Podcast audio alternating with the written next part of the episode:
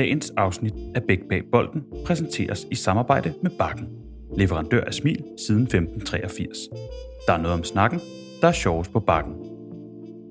Velkommen til Big Bag Bolden, som i dag sidder i noget så livagtige rammer her på Bakken. Og øhm, det gør vi. Og jeg siger om lidt vi.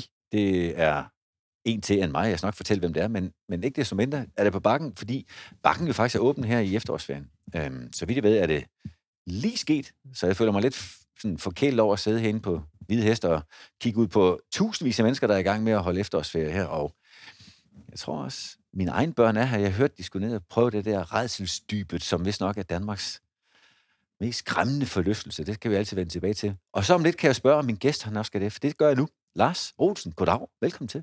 Goddag, goddag. Ja, goddag, goddag. Du har ikke været rædselsdybet herinde. Det kan være, det er nu. Lige præcis nu, tænker Nej, du. så øh, ja, det er jo en opfordring. Ja. Jeg kunne gå ned i dybet på vej hjem. Ja. Vi sidder øh, her på Bakken, og det gør vi jo blandt andet, fordi de er åbne, men også fordi, at Bakken er partner på den her podcast. Og derfor får vi allerede her plads til et lille budskab fra netop Bakken. Hold din julefrokost på Bakken. Sammen med venner, firmaet eller familien. Det er hyggeligt, originalt og stemningsfyldt. Se mere og bestil på bakken punktum d k. Der hører vi om julefrokost. Er der, er der julestemning, Lars?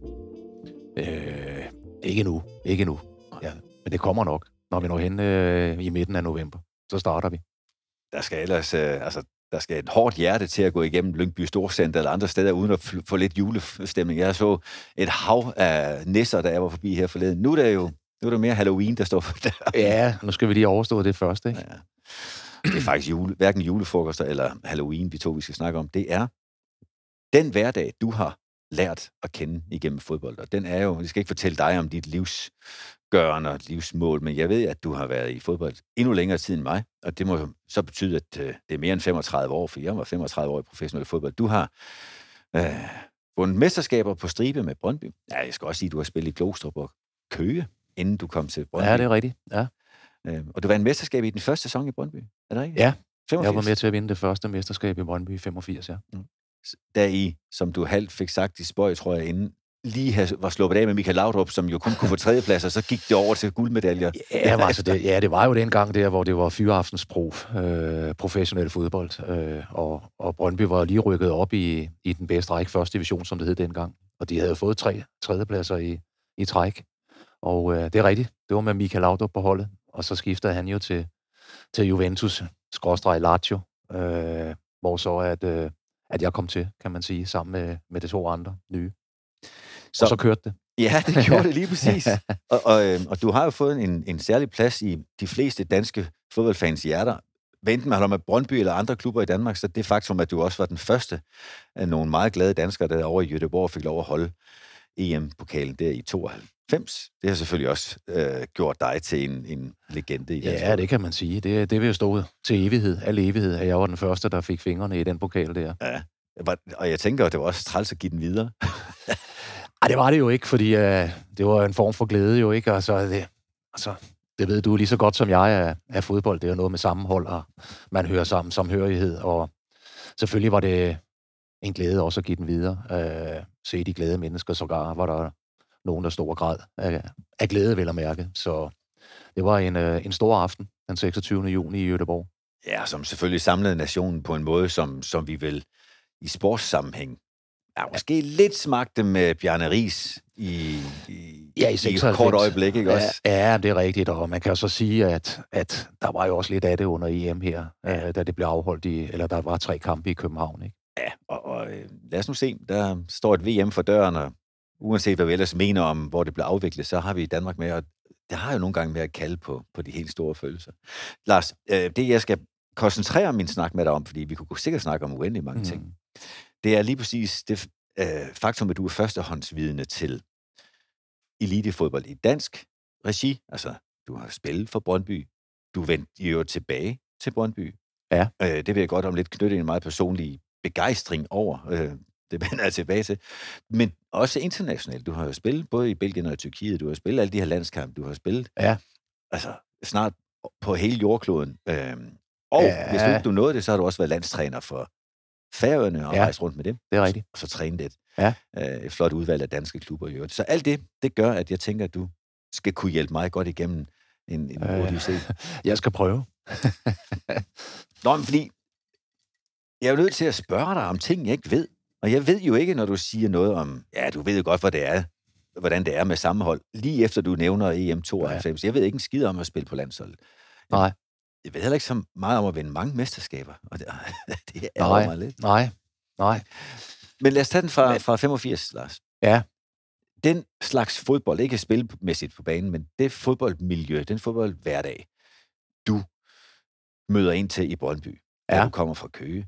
Prøv at se, om du kan huske tilbage og beskrive, hvordan den var. Fordi om lidt kommer der jo en udvikling, jeg skal have. Ja, altså, øh, det skal jo siges, at Brøndby også før jeg kom derude i femogfirs, altså, øh, det var jo en upcoming øh, klub, hvis man kan sige det sådan i Danmark, ikke? Og det var den gode doktor Bjerregård, Per Bjerregård, som, øh, som startede det her halløj og havde nogle visioner om at øh, blive så så store, og senere hen endda også blev store i Europa og så videre, og jeg tror, der er måske er mange fodboldfolk på det tidspunkt, som har grint lidt af ham.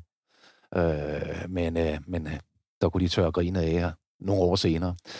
Men det var jo sådan en, en, en arbejderklub, kan man sige, ikke? Og det var hårdt arbejde, og så var det kammeratskab, øh, frivillige ledere, øh, som, øh, hvad skal man sige, fik hjulene til at løbe rundt. Selvfølgelig drevet af, af, af nogle dygtige folk, der sad øh, i toppen af, af hierarkiet derude, med, med Per Bjerregård øh, selv øverst.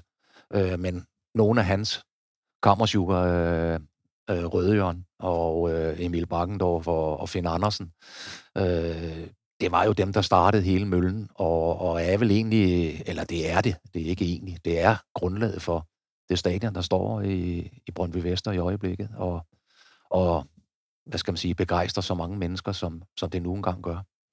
Jeg havde faktisk Per med i en tidligere episode i den her podcast-række, ja, hvor han siger, at den vigtigste beslutning, han var med til at tage i de, uh, nu skal jeg passe på, jeg husker ikke, altså fyrre år ja, som formand, hvis jeg ikke tager fejl, jeg tror, det var ja, måske det godt pas.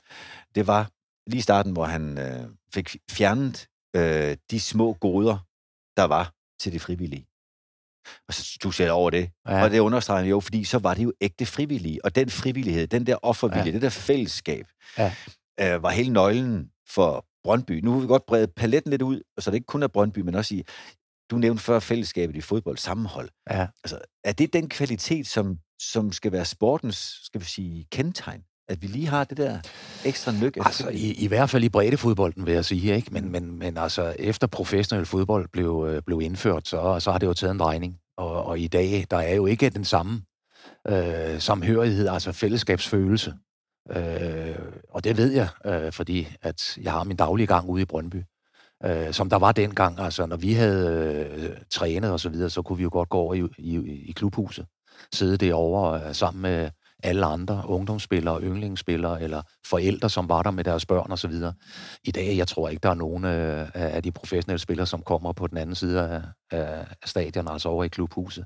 Så på den måde er det jo blevet et arbejde i dag. Mm. Øh, og, og, og det er klart, i og med, at, at det bliver et arbejde, øh, så slækker man måske også lidt på, hvad skal man sige, øh, det kammeratskab, det fællesskab, der var, og den, øh, øh, hvad skal man sige, tilgang til, at arbejde som frivillig leder, øh, og, og, og det er jo også gået i, i takt med, at hverdagen er blevet travl.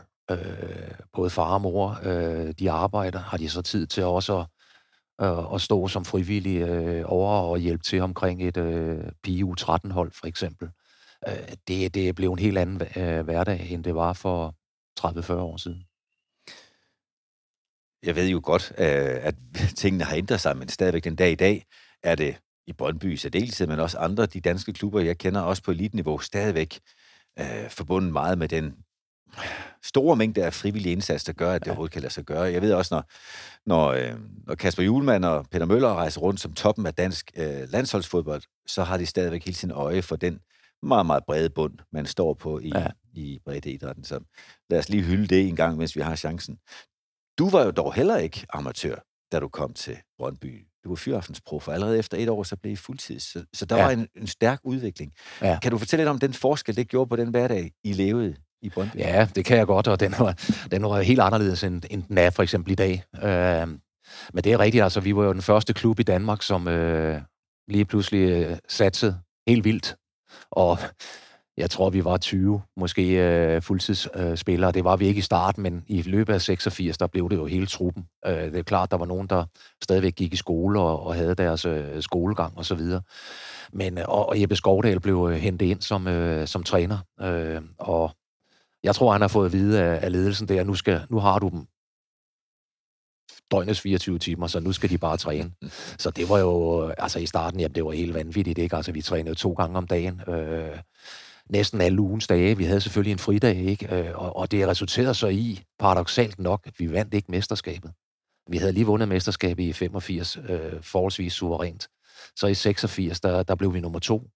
Men det var simpelthen, fordi vi blev kørt ned. Øh, vi var blevet for trætte. Øh, og det er klart, det var nyt både for os som spillere, selvom vi var glade for, at vi ikke skulle på arbejde eller noget. Vi kunne bare gå ud og træne to gange om dagen.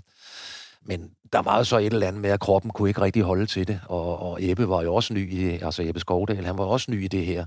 Så han skulle også lige vende sig til det, ikke? Og, og det må man så sige, det blev han så også efter det første år, som man kan sige var et, et prøve over for professionel fodbold. Og alle de skeptikere, som der egentlig var omkring, øh, da, da, da Brøndby lancerede det i sin tid, de var jo ved at få ret i og med, at fordi man ikke laver andet, behøver man ikke at kunne blive Danmarksmester. Øh, men øh, det ændrer sig heldigvis. Det her, det skal være en anerkendelse og ikke en stikpille, men det var altså der, hvor A G F blev mester. Ja. Forløbet for seneste gang. Ja, om, det var og, det. Og de skal nok være taknemmelige for, at I lige skulle øve jer et år i at være fuldtidsprofessionel. Ja, det sagde du. Det, ja. Det sagde jeg ikke. øhm, jeg, husker, jeg husker, som jeg var selv aktiv på det tidspunkt, og har lagt mange point til jer. Og jeg husker, øhm, at der pludselig var sådan nogle begreber som en kageklub. Altså, man ja. havde ikke, ikke, ikke Brøndby som kageklub, men der var en... Ja, en det er rigtigt. Gruppe af spillere, der sørger for, at der var en kageklub. Ja.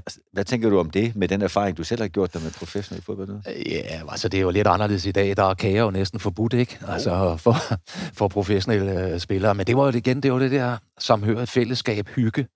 Øh, altså mellem træningerne, ikke? Så, jeg ved ikke, vi var vel en syv otte stykker, tror jeg, eller noget, som skiftes til at lave en, en kage, som man så sad og smagte mellem træningerne der, ikke? Og, og, og det var ikke os alle sammen, der kunne bage, ikke? Så fik vi måske den, den anden halvdel til at hjælpe os lidt. Øh, og så var der nogen, der gik til bageren, ikke? Problemet var jo bare, at når man kom ned til bunden, så lå bagerens papir i, i bunden, så kunne man Øj, godt se, at de ikke... Afsløret. Ja, jeg men det, det var sådan en gimmick, ikke? Altså, mm. det, det var meget sjovt. Det var faktisk John Held, tror jeg, der indførte det, så vidt jeg husker. Jeg skal sige, at jeg kigger lidt over min ene skulder her, fordi vi er så heldige, at Helle, som måske har været dybt involveret i noget af kagebaningen allerede dengang, ja, det var hun. Ja, ja det, sidder det, også kan godt, det kan jeg godt sige nu. Ja. Og, og en gang bliver vi korrigeret. Er det kun én gang, det sker? Vi har jo et, skal også øh, varedeklarere. Vi har været heldige også at få et, et... Jeg skal i hvert fald starte med at sige, et forløbet medlevende, ikke nødvendigvis voldsomt talrigt, men dog publikum til stede her, og det, det kan undervejs risikere at komme med et spørgsmål til dig også, Lars. Det tager vi, som det kommer. Men I fik styr på det der med, at man måske ikke skulle træne to gange om dagen hver dag, og kagen kunne man måske også godt springe over i ny og næ. Og så kom I ja. i, i rumlen med at vinde, og jeg husker også syvogfirs med kampene i Porto, og I var i kvartfinalen i, ja. i det, der hedder Mesterholdenes. Ja, det var vi ikke, og, og, og tabte et nul øh, på udebane og spillede et et hjemme. Mm. Og for lige at sætte det lidt i relief, så vandt Porto faktisk øh, turneringen det år. Mm. Så man kan sige, at vi faldt med ærerne i behold i, mm. i kvartfinalen, som du siger. Og det var allerede i syvogfirs. Det var i syvogfirs, ja. ja. Og jeg tænker, at øh, du sagde før, at nogen havde grint lidt af, af Per Bjerregårds idéer ja. om det. Der var ikke gået lang tid før, I var i Nej, men det var dog kun en kvartfinale, ikke? Han havde jo proklameret, at det skulle være en semifinale, ikke? Eller en finale, ikke? Mm. Så, men det kom så senere jo. Ja, det gjorde ja. det. Men, men den hverdag, man, man øh, som første pioner i Danmark som fuldtidsprofessionel levede, det var, at I mødte ind i klubben. Ja. Øh, formiddag, morgen. Ja, ja. Altså, vi, den, øh, jeg tror ikke, vi, vi spiser morgenmad hjemme. Det er jo okay. ikke morgenmad, som der er i de fleste klubber i dag, tror jeg, ikke? Mm. Øh, og så trænede vi, men så blev vi øh, på, på stadion eller i klubhuset. Og spiste kage? Øh, ja, altså, det var, der blev så også øh, madras, lagt madrasser ud, så vi mm. kunne ligge og hvile os og så videre, ikke? Men altså, jeg tror mere, det var på kortspil eller rafling eller sådan noget, det stod på, og så spiste vi så kage mellem træningerne. Og så ud at træne det om eftermiddagen, og så hjem til aftensmad igen, ikke? Og der kan man sige, det var sådan set en normal arbejdsdag, øh, hvor man går hjemmefra måske klokken otte om morgenen og kommer hjem klokken fire om eftermiddagen, ikke? Jeg husker også fra snakken med Per, at man var meget optaget af, at det så nu skulle det være et helt arbejde jo. Altså ja. Fuldtidsprofessionel, og det, derfor ja. lignede det arbejdstider, man, man kendte ja. fra sit forrige erhverv. Jeg ja. tror også, han sagde noget med, at man regnede med, så kunne man bare lægge øh, den smule arbejdsløn, der var ved det andet job oven i spillerkontrakten, så var man på plads, men at det blev lidt dyrere, end han havde regnet med. Det er så en anden sag. Ja, ja, ja han var ikke så rundhåndet ikke på det tidspunkt der. Nej. Det var han ikke, men det blev de jo senere, ja. Men så udvikler tingene sig for dig, både i Brøndby, og du kommer med øh, omkring landsholdet, det rigtige ja. landshold, vel at mærke, ikke? Jo. Øhm, hvilken forskel gjorde det for dig, og den hverdag, du levede? Altså, du blev jo også, øh, inden E M tooghalvfems, blev du også en folkelig, og, altså et folkeejer, hvad hedder sådan noget, folk, der havde en holdning til dig, når du gik på gaden her. Ja, det gjorde jeg. Det gjorde jeg, altså, men det, det gjorde vi jo alle sammen i Brøndby, fordi mm. altså, i kraft af vores gode resultater i, i Europacup-turneringerne, altså, der, der blev vi jo faktisk Danmarks hold, kan man sige. Øh, og det var jo der lige omkring også, hvor Roligan-bevægelsen startede, omkring øh, fireogfirs seksogfirs. Øh, og og der, der, kan man sige, der røg vi med i den her rumlen, og, og hvad skal man sige, altså, jeg kan huske det der med B T, B T's guld og Ekstrabladets tolv og sådan noget, der var det jo ikke kun landsholdet, der blev nomineret til det. Det var også Brøndbys hold. Så, så, så på den måde var vi jo folkeeje, kan man sige, i Danmark på det tidspunkt. Og det var vi ikke kun i kraft af gode resultater, men også fordi ledelsen i Brøndby fandt jo ud af, at jamen, vi skulle jo ud og vise os frem igennem sommerferien. Det her med at holde lang sommerferie, det gjorde vi ikke, så vi tog til Fyn og Jylland og Bornholm og spillede opvisningskampe. Og det er jo selvfølgelig også i dag grundlaget for, at der er så mange tilhængere, selv når du kommer uden for, for Brøndby Kommune. Det er jo fantastisk at se, at der kan, jeg tror en kamp for eksempel i Randers kunne, hvis det var tilladt, eller hvis Randers skal have lov til det, garanteret sammen fem tusind mennesker. Så, så det er jo en fantastisk historie, kan man sige. Jeg ved, min min øh, viden er, er nok outdated, men, men i den tid, jeg var med i Brøndby, som, som du ved, for nogle år tilbage, der nåede jeg der at lære en statistik, der sagde, at af alle fodboldfans på Sjælland er cirka femogtyve procent, ja, der er treogtyve, tror jeg, ja. var Brøndby-fans. Ja. Af alle fodboldfans i Jylland er cirka syvogtyve procent Brøndby-fans. Ja, det, så hvis I Brøndby er større i Jylland end A G F og O B og Midtjylland osv., ja. det, er jo, det er jo det, jeres fortjenester for dengang. Det er i hvert fald en del af det, ja. En, en, en meget stor del, det er jeg sikker på. Det har ændret sig, kan jeg så sige. Per han også efter mig, eller var efter mig, at vi ikke gjorde det samme, fordi det var så god en idé at rejse rundt der i Jylland ja. og spille de kampe. Men det, det kan man ikke få tid til mere med alle de kampe, nej, der er i turneringerne. Nej, men altså, det er, tiden i fodbold har jo ændret sig fra den gang, ikke? Og det, er jo, det var jo sådan set også det, man søgte, da man indførte professionel fodbold.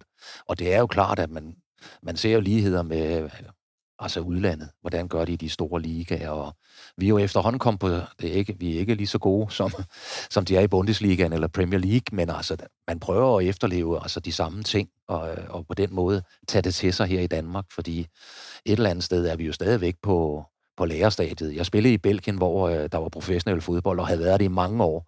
Det var jo noget helt andet. Der var det jo ren og skær arbejde på det tidspunkt, ikke? Altså, og hårdt arbejde, altså. Det handlede jo nærmest om at slagte hinanden til træning for at få smør på brødet, så man kunne spille en kamp for at få en bonus om søndagen og alt det der, ikke? Så det var jo professionel fodbold på en anden måde i udlandet. Og det er jo noget af det, som efterhånden er ved at også have indfundet sig i, i Danmark. Nu er ikke det her med, med smør på brødet, men, men generelt altså måden, at det bliver drevet på. Men det er lige præcis det, jeg er på jagt efter. Forskellene. Forskellene på den tidlige professionelle fodbold i Danmark og den sene, fordi du har været tilbage og og været en del af det i mange år også, men også på Danmark i forhold til udlandet. Så det er du begyndt på nu, det glæder mig meget. Ja. Øh, uden at skulle springe øh, sådan kronologisk frem, så vil jeg godt tænke mig lige også at runde, inden vi kommer til det med Belgien og sidenhen Tyrkiet. Ja. Ja. Øhm, forskellen på at være Køge, i Glostrup og i starten i Brøndby, og så det, der skete efterhånden, som I fik succes, og som formodentlig, formodentlig ja. kulminerede i tooghalvfems for dig også. Ja. Hvilke, hvilken påvirkning har det haft på den hverdag, du har haft? Har du, har du skærmet dig mere for omverdenen? Er, det, øh, er, det, er du holdt op med at handle fede franske oste i Føtex, når folk de kigger? Eller hvad sker, nej, hvad sker der? Nej, dog ikke, men, men det er rigtigt. Altså, der, der, der, var en, nogen, der har været nogle perioder lige i den tid der, ikke? Hvor at, øh, jeg har sagt til, til Helle, det er måske det ville være rart, hvis jeg ikke behøver at gå med op og handle op i Føtex eller i Glostrupcenteret eller et eller andet, ikke? Men, men ellers er det jo, altså, det er jo rigtigt, som du siger, altså succes, den, den, øh, den skaber jo noget genkendelighed. Og øh, altså, der var jo, altså i, på Vestegnen, der kunne jeg ikke gå nogen steder uden, at folk kendte mig nærmest øh, på det tidspunkt. Men, øh, men altså, jeg vil så sige, at, at det var ikke så slemt som måske, hvad man ser med, med rigtig store stjerner i dag, som jo nærmest ikke kan gå uden for en dør, ikke? Og jeg ved jo også, at, at brødrene Laudrup og, og sådan en som Michael, de havde det langt, langt værre, ikke? Altså, og nærmest ikke havde lyst til at gå med i Tivoli, hvis børnene lige skulle ind og have en tur i rutsjebanen og sådan nogle ting, ikke? Altså, så, så langt ude var det altså ikke for, for, for mig. Jeg, jeg kan ikke... Øh, altså, jeg, jeg kan ikke helt undslå mig heller for at sige, at man er det ikke... For nogen har det været en drivkraft at blive kendt.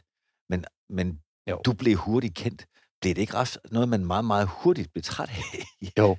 Altså, ja, det har aldrig været en drivkraft for mig. Altså, det har været en drivkraft for mig at vinde. Men det her med at, øh, at være frontfigur, altså sådan var det jo også. Jeg kan huske også, jeg blev spurgt, om ikke jeg ville være med i en eller anden valgkampagne for, jeg tror, det var Venstre eller noget, ikke? Altså, det har aldrig nogensinde været en drivkraft for mig. Øh, jeg ville, jeg ville vinde fodboldkampe, og det var det, jeg ville være kendt for. Alle kom og spurgte, hvad er din mening om det, og hvad er din mening om det? Altså, hvorfor skulle min mening have mere vægt, større betydning end hr. Jensen, som var boende lige skråt overfor, hvor jeg selv boede. Og hvad så sådan en dag som i dag, når nu du går rundt her på, på Bakken, og der er gået nogle år siden, du sidst spillede din seneste ja. landskamp, eller, eller faktisk også nogle år siden, at du har stået med Superliga-hold. Ja. Øhm, jeg ved godt, du er aktiv stadigvæk som træner, det vender jeg ja, ja. tilbage til senere, ja, ja. men ja, ja. kommer de også hen til dig i dag? Øh, altså, det, det hænder, at jeg bliver genkendt. Mm. Øh, eller det, det, ja, det, det sker forholdsvis tit, men så er det som regel øh, mennesker på min egen alder, ikke, som har deres børn med, eller børnebørn, ikke, og så kan man jo høre bagved, det var ham der, der ja, og, og så videre, ikke. Øh, men ellers så må jeg indrømme, at jeg kan godt gå i fred, når jeg, når jeg går rundt øh, herude på Bakken, eller for eksempel inde i byen. Så kan du roligt sende ham i Føtex nu, Helle, siger jeg så her, uden at blande mig i jeres. øhm. Og så kommer du til, så kommer du til Belgien. Og, og selvom du forlader Danmark som, som en af de allerstørste stjerner, vi har i dansk fodbold, så hvordan var det, at ankom dernede? Var du straks? Var der også nogen, der havde en holdning til dig, da du stod dernede? Ja, det var der, men, men det, jeg startede med at tage til Tyrkiet. Øh, det er normalt rækkefølge. Ja, det var det, det var det ikke. Altså, jeg kan huske, at, øh, at øh, den... Altså, træneren for Trabzonspor dengang, det var en belgier, Urban Bramsted, han tidligere stor spiller i, i Belgien. Han var oppe og kigge efter en forsvarsspiller, og jeg kan ikke huske, om vi spillede mod Lyngby. Øh, så var han på Brøndby Stadion, og, øh, og der dagen efter blev jeg ringet op af Per Bjerregård og spurgte, om jeg ikke lige kom over på kontoret, fordi at der var lige nogen, der ville tale med mig. Og så var jeg jo så til, til, til øh, Tyrkiet. Øh, det var også et kæmpe spring. Jeg tror, jeg var den anden spiller overhovedet, der havde været, altså danske spillere, der havde været i, i Tyrkiet, ikke? Og Trabzon, øh, hvor klubben hørte hjemme, den lå jo hundrede og halvtreds kilometer fra Georgien, ikke? Altså, så, så det var meget, meget langt væk. Altså, og meget, meget langt væk fra Bosporusstrædet og Europa. Ja, ja, ja, ja, det var jo i, det var jo i Asien, som vi, ja, man kendte det, ikke? Mm. Og der var jeg så et år, øh, og så var det jo så, at, øh, at øh, da vi tog hjem der, eller kørte hjem øh, for at skulle holde ferie, så var det jo, at der var krig i, i Jugoslavien, og vi blev inviteret med til, til, til Sverige i stedet for, for Jugoslavien. Og så derefter, der, der blev jeg så kontaktet igen af en belgisk klub, fordi Urban Bram, som var belgier, han havde øh, været i kontakt med Seraing, som i dag er en del af, af Standard Liège, eller jeg ved ikke, om de er blevet sig selv igen. Men de blev slået tre øh, klubber sammen. Mm. Men det var øh, F C Seraing, og øh, der kom jeg ned. Og der kom jeg jo ned, netop som jeg var inde på øh, tidligere. Det var et rigtig professionelt miljø, hvor at, øh, man tog mange, vi var mange forskellige nationaliteter. Jeg tror, der var fjorten forskellige. Man tog dem ind, øh, inden de var fyldt atten. Fordi så blev de regnet som øh, for, øh, fodboldbelgier på det tidspunkt. Og øh, der var specielt mange brasilianere. Øh, rigtig dygtige spillere. Men, men der kunne kun spille elleve om, om, om søndagen, og øh, de her, de fik godt nok et sted at bo, og så fik de måske en tre til fire tusind kroner om måneden. Til gengæld, hvis de spillede på holdet, så kunne de tjene kassen. Så øh, det var det, jeg var lidt inde på, så I kan nok forestille jer, hvordan øh, øh, træningen så ud, ikke? Altså, det var hækkeløb. Man det, skulle bare... Det var, ja, nogle gange var det i hvert fald, ikke? Ja. Altså, det, det må jeg indrømme, ikke? Altså, det var professionel fodbold på den hårde og den onde måde, sådan vil jeg sige det. Altså, udover det indlysende, at man kan gøre hinanden, altså til fodboldinvalid, hvis man går rigtig tæt i løbet af ugen. Kunne man sagtens, ja. Ja. Så er man jo lige så afhængig af hinanden om søndagen. Altså, tænk ja. at være så inde i et konkurrenter mandag til lørdag, og ja. så, eller fredag, altså, der altså, var man, søndag. Man var også sig selv nærmest. Det var man. Ja. Øh, og det er rigtigt, som du siger, ikke? Fordi altså, man kunne godt blive slagtet derude, ikke? Og så alligevel, så, når man sad i omklædningsrummet bagefter, så var tonen jo en helt anden, så var det jo kammeratligt, ikke? Men øh, det er jo svært at være kammerat med en, der lige har sævet dig midt over, ikke? Men, men, men sådan var det jo. Som spillede samme plads. ja, ja, altså, ja, jo, jo, det, det, det er jo klart, ikke? Altså, jo, jo, altså, det, det var jo ikke alle, der fik den samme behandling. Det, det er jo rigtigt. Og så, så med tanke på, hvad du sagde øh, om øjeblikket med pokalen og E M tooghalvfems, at stå der sammen og give den videre, fordi det var jo sammenhold, der ligesom gjorde det. Ja. Det sammenhold, det må du alligevel have oplevet på en lidt anden måde i Seraing, hvor, hvor, hvor du fortæller om en hverdagskrig.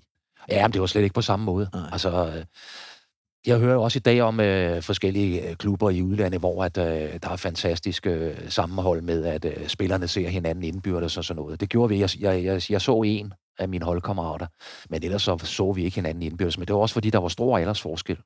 Øh, specielt med, der var mange unge og rigtig dygtige spillere, som jeg var inde på før, altså brasilianere. Der var to af dem, der røg, jeg tror faktisk, de røg til Ajax begge to, og så den anden, han røg til, til Metz i Frankrig.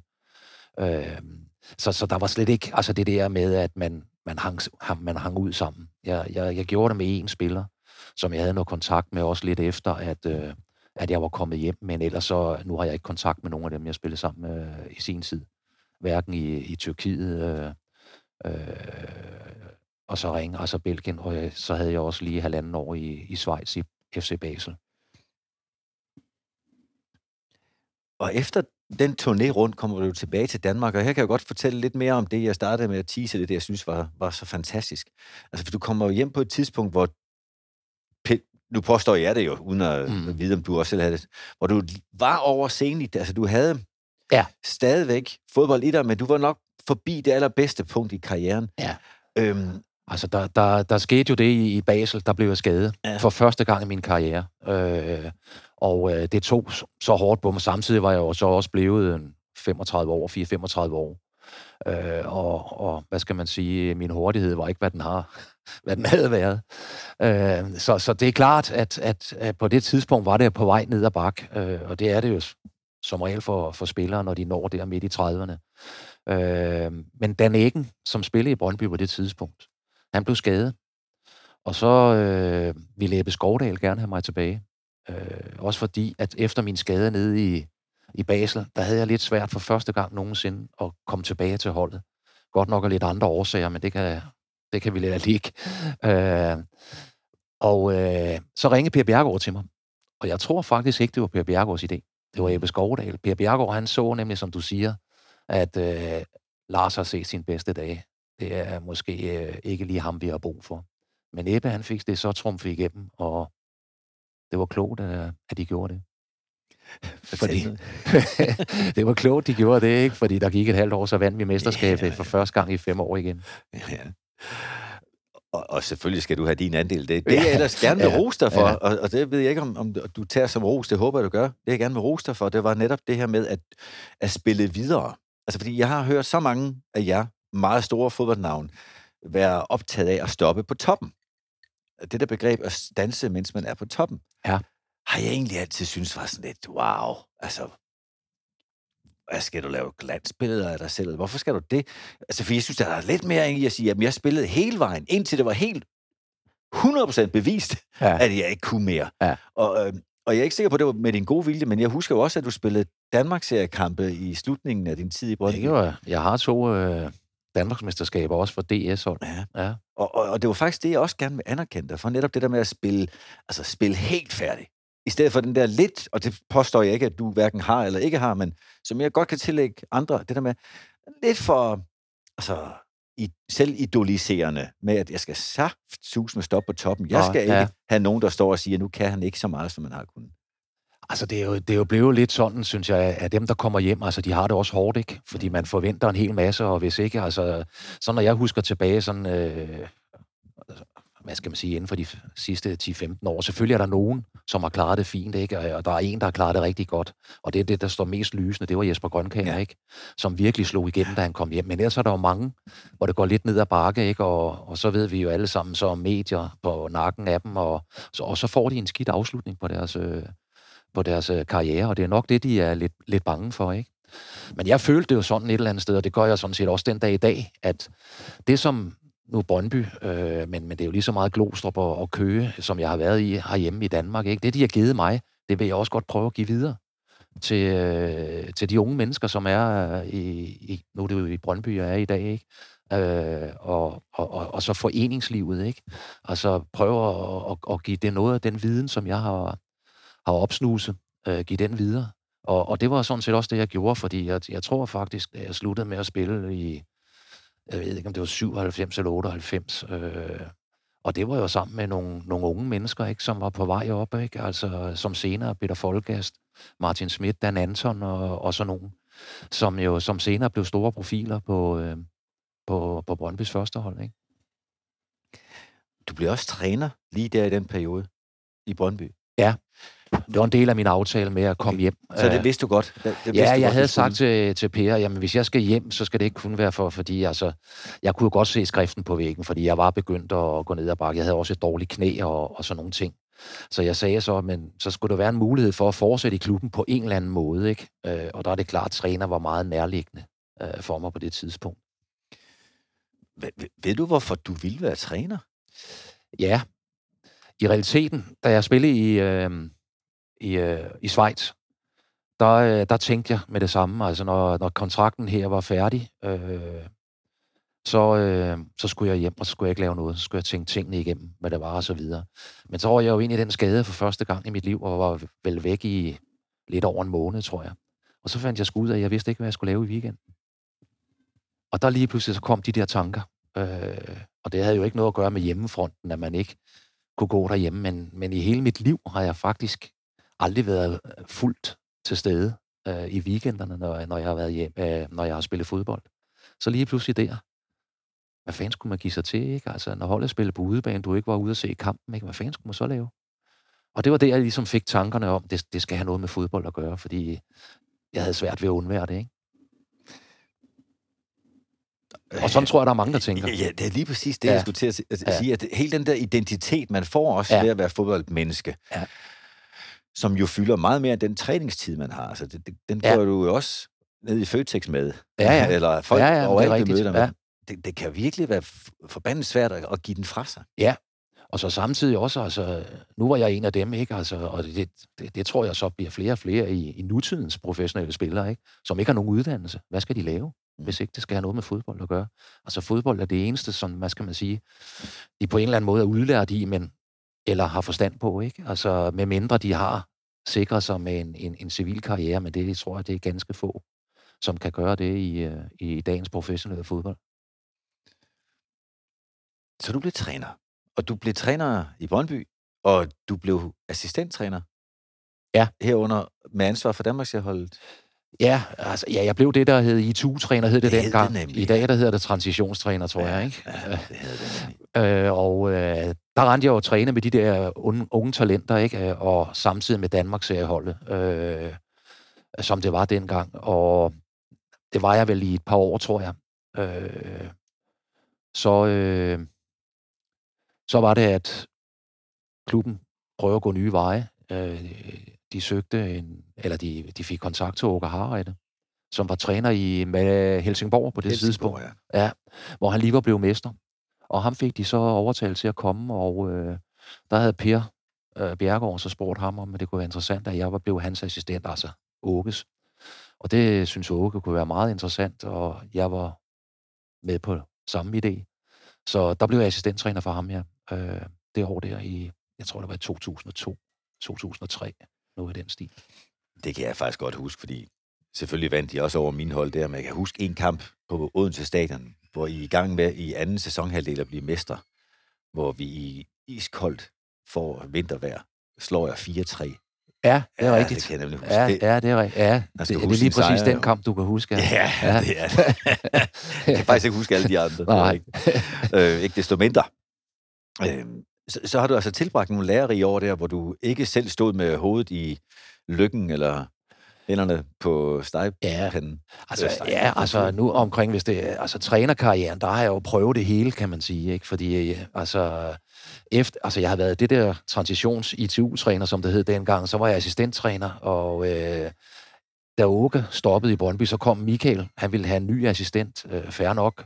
Øh, der, der havde jeg så et halvt år, hvor jeg havde det, der hedder U nitten i dag, men det hed Yndlingholdet dengang, inden jeg så strøg videre til Randers, som man kan sige. Jeg har været ungdomstræner, I T U-træner, assistenttræner og, og cheftræner, så jeg har prøvet hele paletten, så, så jeg ved jo nogenlunde, hvad det er, der foregår i de forskellige roller, eller hvordan man, man, man er i de forskellige roller. Men det er klart, at, at specielt altså, tiden som spiller med de forskellige trænere, jeg har haft, og så selvfølgelig også øh, sammen med Åke, det er noget af det, som jeg har, har lært lidt af, og så har jeg selvfølgelig sorteret noget fra, som jeg ikke selv ville tage med videre i min Øh, trænerkarriere, men andet har jeg også taget med, helt klart. Det næste spørgsmål bliver jeg sådan lidt bekymret for overhovedet at stille, nej, mere for at høre dit svar, fordi for tiden går jeg øh, har fået den fornøjelse at være, være tovholder på prolicensuddannelsen i Danmark, altså ja. de nye kommende toptræner. Ja. Øh, nu, nu risikerer jeg så at gøre det fuldstændig overflødigt. Når du nævner, at du har lært meget af din aktive tid, og de ja. trænere, du har arbejdet sammen med, hvad har træneruddannelse betydet for dig? Ja, øh, det, er, det er et godt spørgsmål, fordi det, jeg synes også, det er, det er svært at svare på, ikke? Men, men det er klart, altså, man, man bliver aldrig dummere af at, at lære noget nyt, kan man sige, ikke? Men, men det er klart, altså, i min ageren som træner, der har jeg brugt mange af de ting, jeg selv har været igennem, øh, og, og, og så har man taget det til sig, som man nu kan bruge på kurser. Øh, men, men for at skære helt ind til benet, mange af de kurser, det var lige så meget for at tale med andre, øh, det her small talk, som du selvfølgelig også kender, med hvordan gør I, og hvad, hvordan og hvorledes, og, og sådan nogle ting, ikke? Og så får man selvfølgelig nogle fif der, ikke? Samtidig med, bliver der jo arrangeret med, at der kommer nogle kompetente mennesker og holder et foredrag om et eller andet, og, og der vil altid være ting, du kan bruge, men, men det er ikke det, som jeg har lagt allermest vægt på. Det er faktisk altså igennem min, min, min karriere, og jeg vil jo så sige, og, og, og der kan det godt være måske, at, at, at der er mange, der er uenige med mig, Men, men jeg vil sige, at du har lidt en fordel øh, ved at være træner på højeste niveau, hvis du har spillet selv. Det er der ingen tvivl om. I, I dag er der jo mange, der tager den pro-licens, som, som ikke har spillet, i hvert fald ikke på, på højeste niveau. Ja, og, og det, det er der ingen tvivl om. Og den snak kan vi godt lige prøve at dykke ned i, ikke? Fordi, jo, fordi den går jeg også lidt op i. Altså, der kan kun være fordel af, at jeg selv har spillet. Det er det, mener jeg også. Med mindre, tænker jeg. At man har været blandt... Altså det, der jo sker for jer, der er rigtig, rigtig dygtige, det er jo tit, at I er dygtigere end os andre, fordi I er handlehurtige, intuitive, talentfulde. Det er, når man har altså, flere for ting. Altså det ja. der talent. Og for nogen betyder det... Nu er det ikke dig, jeg sidder nødvendigvis og putter puljen, men for nogen betyder det, at man er dygtigere end andre, fordi man kan handle i det, vi kalder ubevidst kompetent niveau. Altså, fordi man ikke skal stå og tænke, tænke, tænke, før ja. man handler, ja. så kan man bare mærke det og handle hurtigere. Ja. Hvad fanden gør så nogle stakkels spillere, når de ja. bliver trænere og skal i tale sætte tavs viden, hvis de var ubevidst kompetente? Ja. Hvordan kan de så dele det med andre? Jamen, det, det, altså, lige præcis det der, du siger, det kan også være en ulempe. Det oplevede jeg i Randers, øh, da jeg blev træner der for, for første gang, blev cheftræner, øh, der spiller Randers i første division. Øh... Altså under Superligaen, ikke? Øhm, og der, der er nogle gange, hvis jeg sagde et eller andet, nu gør vi lige sådan og sådan og sådan, så, kunne jeg, så fik jeg den fornemmelse, det forstod de ikke, de kunne ikke se det på samme måde, som jeg sagde det. Og der handler det om kommunikation. Så derfor det der med, du siger, at, at fordi man har spillet på højt niveau, så er man længere fremme, man er bedre end andre trænere. Den, den holder ikke, tror jeg. Fordi det handler om mange ting.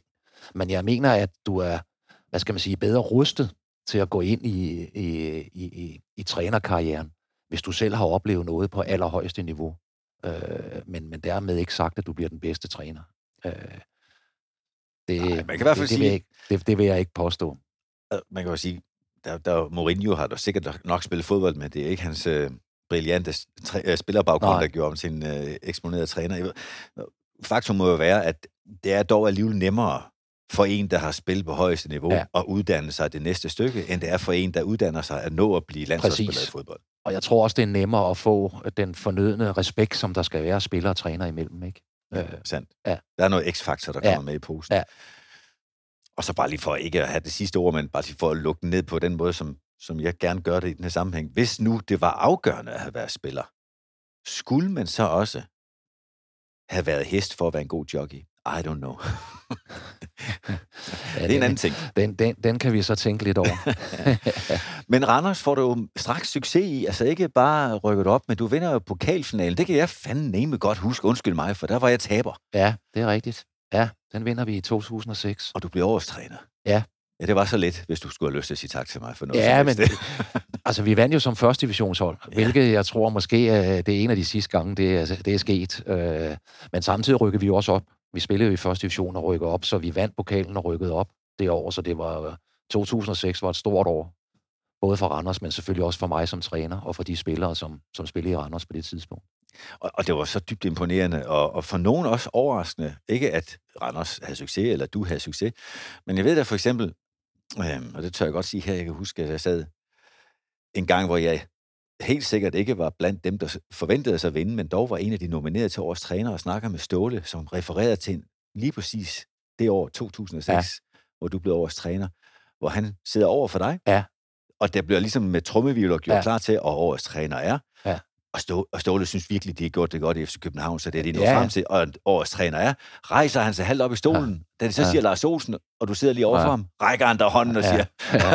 Ja. Stående kaster han sig nærmest ja, det er rigtigt. Altså, jeg tror også, at de, de, de fleste havde regnet med, at det blev Ståle, fordi mm. de havde lavet nogle store resultater, men jeg må indrømme ikke, altså, da jeg så, hvem der skulle overrække prisen, så fik jeg jo mine bange anelser, ikke? Fordi det var Richard, der overrækte prisen. Så tænkte jeg, ah, det er ikke sikkert, så kan det godt være, det er en anden.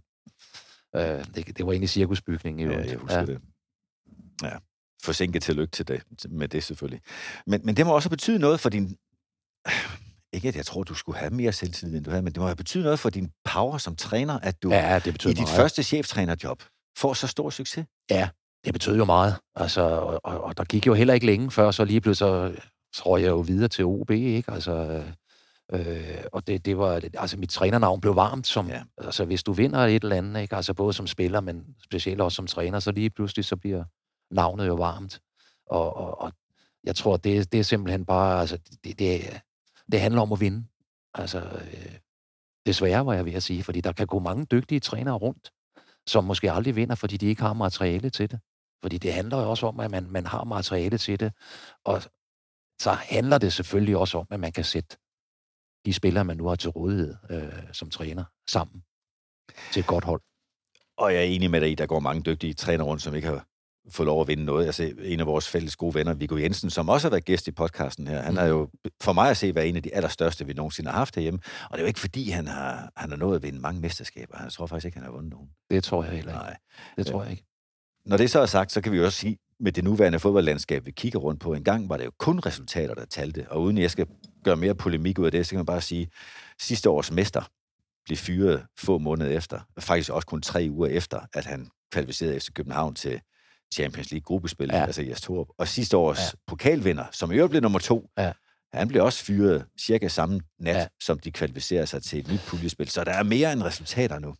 Ja, men det var det, jeg var inde på, ikke? Altså, med dansk professionelle fodbold læner sig mere og mere op af udlandet, for sådan noget som det der, det ser vi jo forholdsvis tit i udlandet. Det er jo også nyt i Danmark, men vi er ved at komme efter det. Ja. På den måde. Og du oplevede det også. Selvom du ikke lige nåede at vinde, så blev du dog nummer to i O B. Tre år i træk. Var det to år i træk? Ja, tre år i træk. Ja. Jeg, jeg, jeg fuldførte ikke det tredje. Nej, Nej. rigtigt, men halvvejs inden ja. i en sæson, som også blev til sølvmedaljer. Ja. ja. Øhm, og der... der der fik du så også den oplevelse, som, som hører til en hvilken som helst trænerkarriere, nemlig at blive fyret som træner. Ja, altså... Altså, man kan jo sige, at, at øh, et eller andet sted, fordi jeg kan huske, at jeg talte med Morten Olsen, ikke? Og det er Morten, der er kendt for at have sagt, ikke, at du bliver aldrig en god træner, før du er fyret. Mm. Måske endda ikke engang en gang. Du bliver fyret et par gange, før man bliver en god, dygtig jeg træner. Ikke? Ikke? Altså, det er jo noget sludder, ikke? Altså, et eller andet sted er det noget sludder, men det sker dog for de fleste, ikke? Jo, jo, og der er også en tendens til, at øh, når du bliver rigtig god, får du lov til at træne de rigtig gode hold, og når du gør det, så lunden meget, meget kort. Præcis. Ja. Risikoen er noget større, ja. Ja. Det er rigtigt. Man kan kvalificere sig til fyringer, tror jeg faktisk. Det kan du godt have ret i, ja.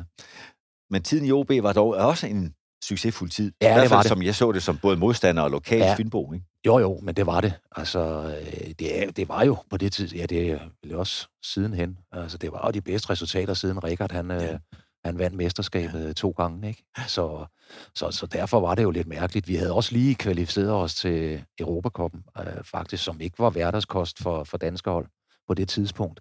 Altså til puljespillet, gruppespillet, ikke? Så det var en, øh, ja, en enkelt kamp, så vidt jeg husker, mod Nordsjælland, ikke? Hvor øh, der gik bølgerne højt, og det endte så med, at øh, i øvrigt, vores gode ven Viggo, han røg med i svinget, ikke? Og Kim Brink, sports- og Kim Brink ja, som, øh, som sportschef, ikke? Ja, det er rigtigt. Ja, det var, det var blodbadet i Odense, som nogen ønede at kalde det. Ja, jo, men det kender folk i Odense stadigvæk ja, under det ja, navn. Ja, ja. Men ikke desto mindre, altså, jeg vil godt vende tilbage til den Odense-tid, fordi øh, uden at drage mig selv alt for meget ind i det, så har jeg jo i perioder som træner gjort rigtig meget ud af at gøre meget præcist og meget detaljeret, hvad den enkelte spiller skulle gøre, hvornår og hvornår og hvornår. Altså, he, ja. altså også mere end, end det lader sig udføre, tror jeg faktisk. Ja. Øhm, om dig sagde man jo i Odense, det kan jeg så sige, mm-hmm. uden at vi to snakker om det, ja. At du insisterede på, at spillerne også skulle være i stand til at finde egne løsninger. Ja, det har jeg gjort gennem hele min trænerkarriere. Så prøv at sætte nogle flere ord på det. Jamen, det, er, det handler jo igen om, at, øh, hvad skal man sige, øh, altså, der skal være en, en, en streng øh, disciplin i det defensive del. Den, den skal være der, hvad enten man spiller fire fire to, eller tre fem to, eller fire tre tre, eller hvad man nu spiller. Den, den skal være der, og det, der vil jeg... Øh, læne mig op af det, du siger der, ikke? Altså, der, der skal hver enkelt spiller vide, hvad gør vi i forhold til hinanden, og, og, og alt det her halløj, ikke? Men når vi har bolden, så handler det om for mig, at der skal være muligheder for boldholderen. Altså, den spiller, der har bolden, han skal have minimum to, og gerne mange flere muligheder. Og så er der kun én mand, der bestemmer, hvor den bold bliver spillet hen. Og det er ham, der har den. Øh, og det er sådan måske lidt flyvsk, men, men jeg tror altså, mange træner i dag, specielt også i ungdomsfodbold, der husk nu, når højre bak har bolden, så skal du løbe derud, du skal løbe der, og du skal løbe der. Og så får man jo en eller anden form for, synes jeg, øh, det kan godt være, der er nogen, der er uenige, men så får man jo noget maskinfodbold. Og, og det har jeg aldrig været tilhænger af. Men det er også fordi, det var måden, som vi også selv spillede fodbold på. Eller jeg gjorde, de hold, jeg spillede på. Ja, ja, ja, og det skal jeg jo ikke gøre mig til modstander af, andet end at sige, jeg har jo bildt mig ind, måske nok fordi jeg var en dårligere træner end dig, at jeg... Nå, de hold... det, jo, det, det må du ikke sige. Hold... Nej, og det kan jeg ikke helt... helt... Ja, det kan jeg bevise jo, fordi du vandt pokalfinalen, da vi mødte, så ja, du er sgu ja, bedre. Ja. Ikke desto mindre, så kan jeg bare sige, at jeg har jo... Måske fordi jeg ikke synes, at jeg havde så gode hold, som nogle af modstanderne, gjort meget ud af, at... og indstille dig på modstanderen? Ja, de, nej, ja, nej, mere, mere de skulle, de skulle fandme ned med kende opgaven hele tiden, for ellers risikerede vi, at, at den enkeltes løsning var mod en bedre individuel modstander. Altså, vi kun ja. kunne klare det ved, ved fælles løsninger. Ja. Øhm, så, så der er en forskel, tror jeg, på noget af det, vi har forsøgt at sætte i, i spil. Jeg skal ikke gøre mig til den rigtige af os, men, men altså, jeg har altid været nysgerrig efter det der. Ja, men altså, det er jo det samme med filosofien omkring, hvem man møder. Øh, fordi altså, nu har jeg jo også trænet Færøerne, ikke? Og der, der var ikke ret mange hold, vi mødte, vi kunne sige på forhånd, vi var bedre end. Så, så der, der vil mange måske sige, jamen altså, der er vi nødt til at gøre sådan og sådan i forhold til dem, vi spiller mod. Mm. Der havde jeg også stadigvæk den filosofi. Selvfølgelig ikke blåret og med hovedet under armen, som man siger, ikke? Og bare gå derud af. Fordi det, vi talte selvfølgelig om, hvad havde de andre af, af, af gode ting, hvad kunne de byde på, og spillere og så videre. Men igen, vi bestræbte os på hele tiden at prøve at blive, gøre det, vi var gode til, og blive bedre og bedre og bedre til det, frem for bare, som det var for måske tredive år siden på Færøerne, der stiller man sig ned og håber på en lang bold og en kontra, ikke? At man så var mere med i kampene, og, og, og, og det lykkedes jo på et eller andet tidspunkt, jo flere gange man prøver. Til gengæld får man også nogle øretæver ind imellem, ikke? Og det var så det, det job, sammen. du tog efter. Ja. ja. Det var det job, du, du tog efter O B-tiden. Ja. Og... Øhm, Og lad os lige tvæle ved det, fordi der er flere forskelle. En ting er, at du kommer til en, en permanent underdog. Øhm, givet det faktum, at der er halvtreds tusind færinger, det er ikke alle sammen, der er fodboldspillere, og dem, der spiller fodbold, er ikke alle sammen i land samtidig. For de er også ude at fiske. Nej, ja, ja, det kan du have. Ja, ja, du har langt hen ad vejen ret, ja. Plus, det andet faktum, nemlig at du går fra at være klubtræner til landstræner. Ja. Prøv, prøv at fortælle lidt om, uh, helt ned til lavpraktisk, hvad var din hverdag? Du, ja. du boede jo ikke på Færøerne som sådan. Nej. Altså, jeg havde også svært ved at vende mig til det i starten. Øh, fordi altså, som klubtræner har du daglig kontakt, næsten daglig kontakt med, med spillerne og på træningsbanen, og, og kan prøve at præge dem i de, den retning, du nu engang vil. Altså, som landstræner, øh, der, øh, de foreslog faktisk selv, at jeg ikke skulle flytte derop. Fordi at, jeg ved ikke, jeg ved ikke hvorfor, men altså, det, det var ikke nødvendigt, sagde de. Så jeg blev boende i Danmark, og det vil så sige, så fløj jeg selvfølgelig op og så kampe og, og, og sådan nogle ting. Og så havde vi så samlinger ind imellem, dog mest i forbindelse med landskamp. Men, men, men det blev, og det blev meget kompakt, når vi spillede de der... Nu får vi gæster, det er ja. rigtig hyggeligt. De fortrød. Når vi spillede de der landskampe, så var det jo meget kompakt øh, over ti dage. Hvor at, øh, du var fuldstændig, du var hundrede procent på i ti dage. Og så var det ligesom om, så gik luften fuldstændig ud af ballonen, ikke? Altså når du så tog hjem efter den sidste kamp og spillede. Og så kunne du gå en måned eller noget, uden faktisk at have spillerne samlet igen. Det var meget underligt for mig i starten. Men når man først vender sig til det, så synes jeg faktisk, det var en, øh, en rigtig god måde at være træner på. Fordi man kunne nå at koble lidt af, inden du så skulle bruge al din energi øh, til den næste samling. Men, men to meget forskellige måder. Og min hverdag var jo sådan set bare, at jeg fløj som regel deroppe om fredagen. Og så var der kampe lørdag og søndag, ikke? Jeg fik der, eller jeg fik der lavet til, at de prøver at flytte rundt på kampene. Ellers så spillede de alle kampene klokken femten ah, ah, søndag. Ja. Fordi lørdag, det var noget med, det var helligbrød og sådan noget. Der skulle folk i kirke, og, og man måtte ikke spille før klokken femten om søndagen. Og ja, der var mange ting. Men det er jo blevet ændret, sådan så jeg kunne nå at se flere kampe. Ellers så måtte jeg jo køre i pausen. Så så jeg en halvleg fra den ene kamp og kørte ud og så en anden kamp. Der var jo ikke så store afstande deroppe. Mm. Så, så, og, og så rejste jeg så hjem om mandagen igen, ikke? Og fik snakket med fodboldforbundet. De møder, jeg nu skulle have, ikke? Dem havde vi der. Og, og ellers så talte jeg jo meget med spillerne, når jeg var ude øh, og se, eller i telefon. Øh, så, så det var en helt anden måde at være træner på. Men når man først fandt ind i en rytme, så kunne jeg faktisk godt lide det. Savner du det? Altså, jeg må jo sige, at, at jeg var jo på Færøerne i otte år, og øh, mod slutningen, der var jeg ved at være, jeg var ved at være kørt træt. Øh, men altså, efter et par måneder, ja. Altså, ja, jeg kunne godt tænke mig at, at være deroppe endnu. Mm. Det kunne jeg, fordi øh, det var en rigtig god tid. Fantastisk... Øh, folk med et stort hjerte, og øh, specielt for fodbold selvfølgelig, men også spillerne, du havde med at gøre, ikke? Altså, når de render og træner om aftenen, øh, og vi piver lidt, når det er vindstyrke femten her, ikke? Altså, de render og træner i vindstyrke toogtyve med dårlig lys, og regnen står ned, ikke? Altså, de, de skulle lave noget specielt, ikke? Øh, øh, og fantastiske, øh, fantastiske rare mennesker. Du Du sluttede det op, og så I, I fik jo efterhånden bedre og bedre placeringer, altså og bedre og bedre koefficienter og bedre og bedre snit i kampene, men I fik jo ikke rigtig meget mere end sidste pladser. Nej, øhm. Nej, det er rigtigt. Der var et, altså der var et år, øh, hvor vi, øh, vi vi faktisk var op øh, på øh, verdensranglisten nummer fireoghalvfjerds, ikke?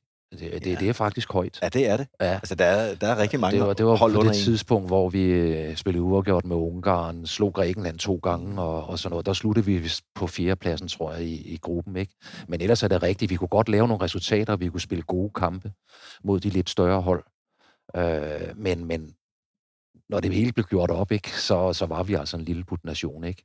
Og, og, og det er Færøerne jo stadig, men man kan jo se nu, de jo rykker op i det der Nations League. Jeg spiller den ikke i den laveste øh, øh, gruppe mere, og, og klarer sig egentlig fint i, øh, i den næstlaveste, ikke?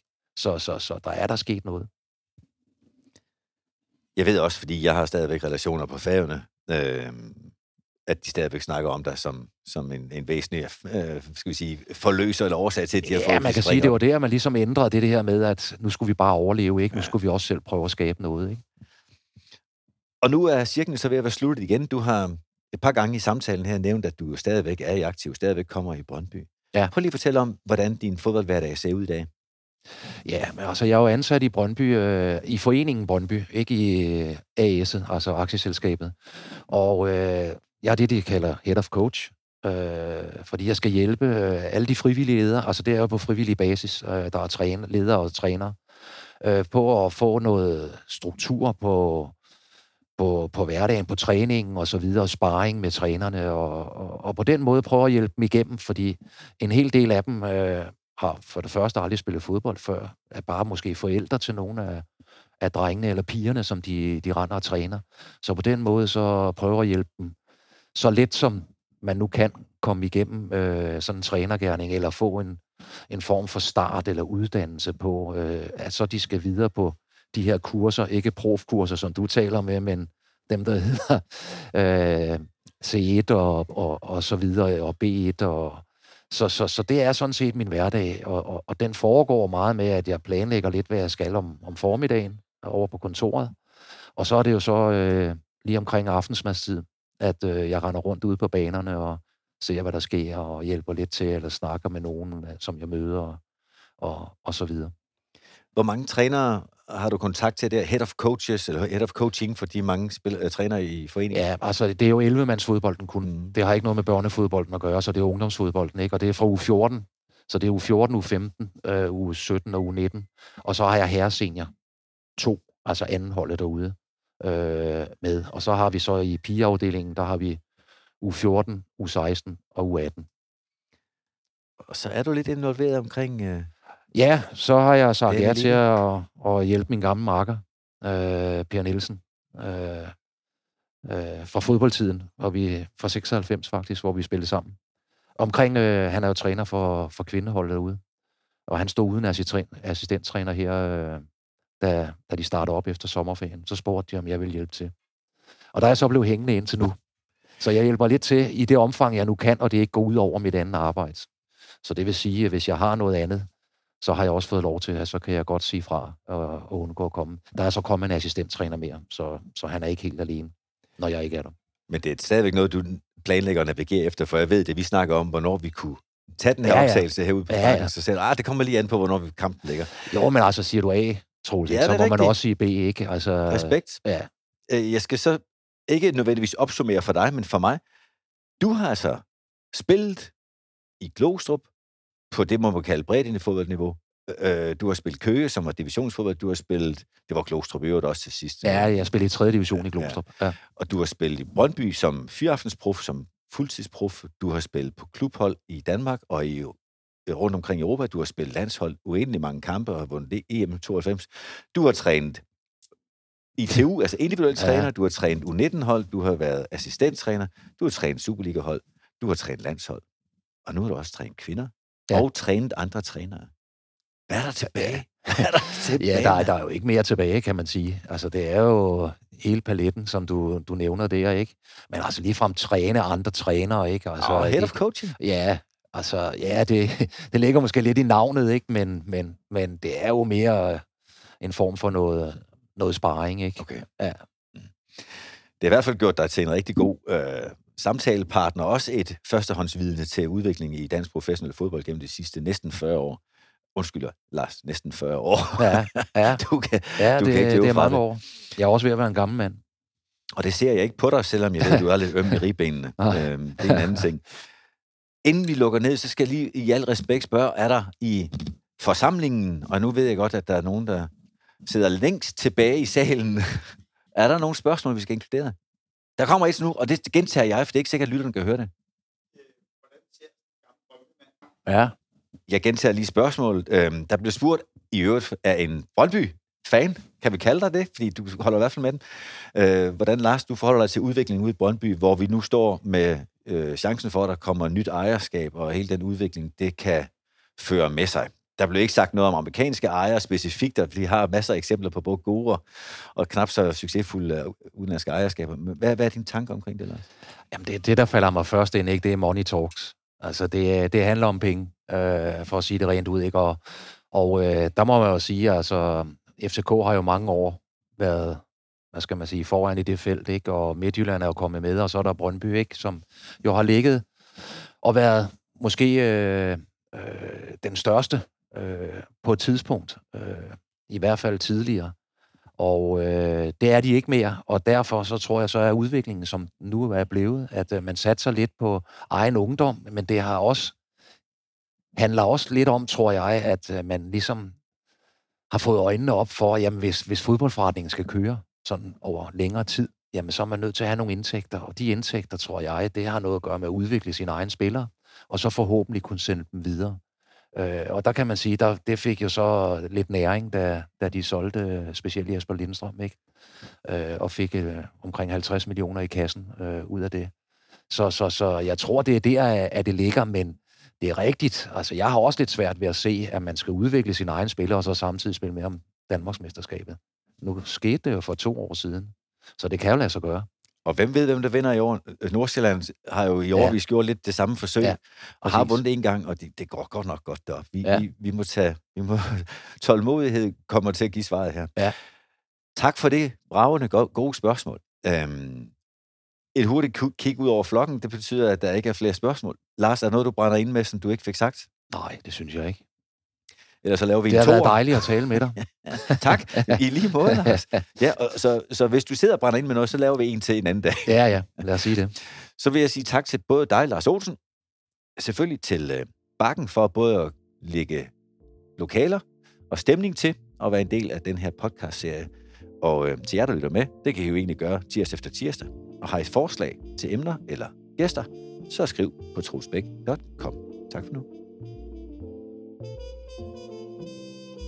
Dagens afsnit af Big Bag Bolden var præsenteret i samarbejde med Bakken, leverandør af Smil siden femten treogfirs. Der er noget om snakken. Teambuilding er bedst på Bakken.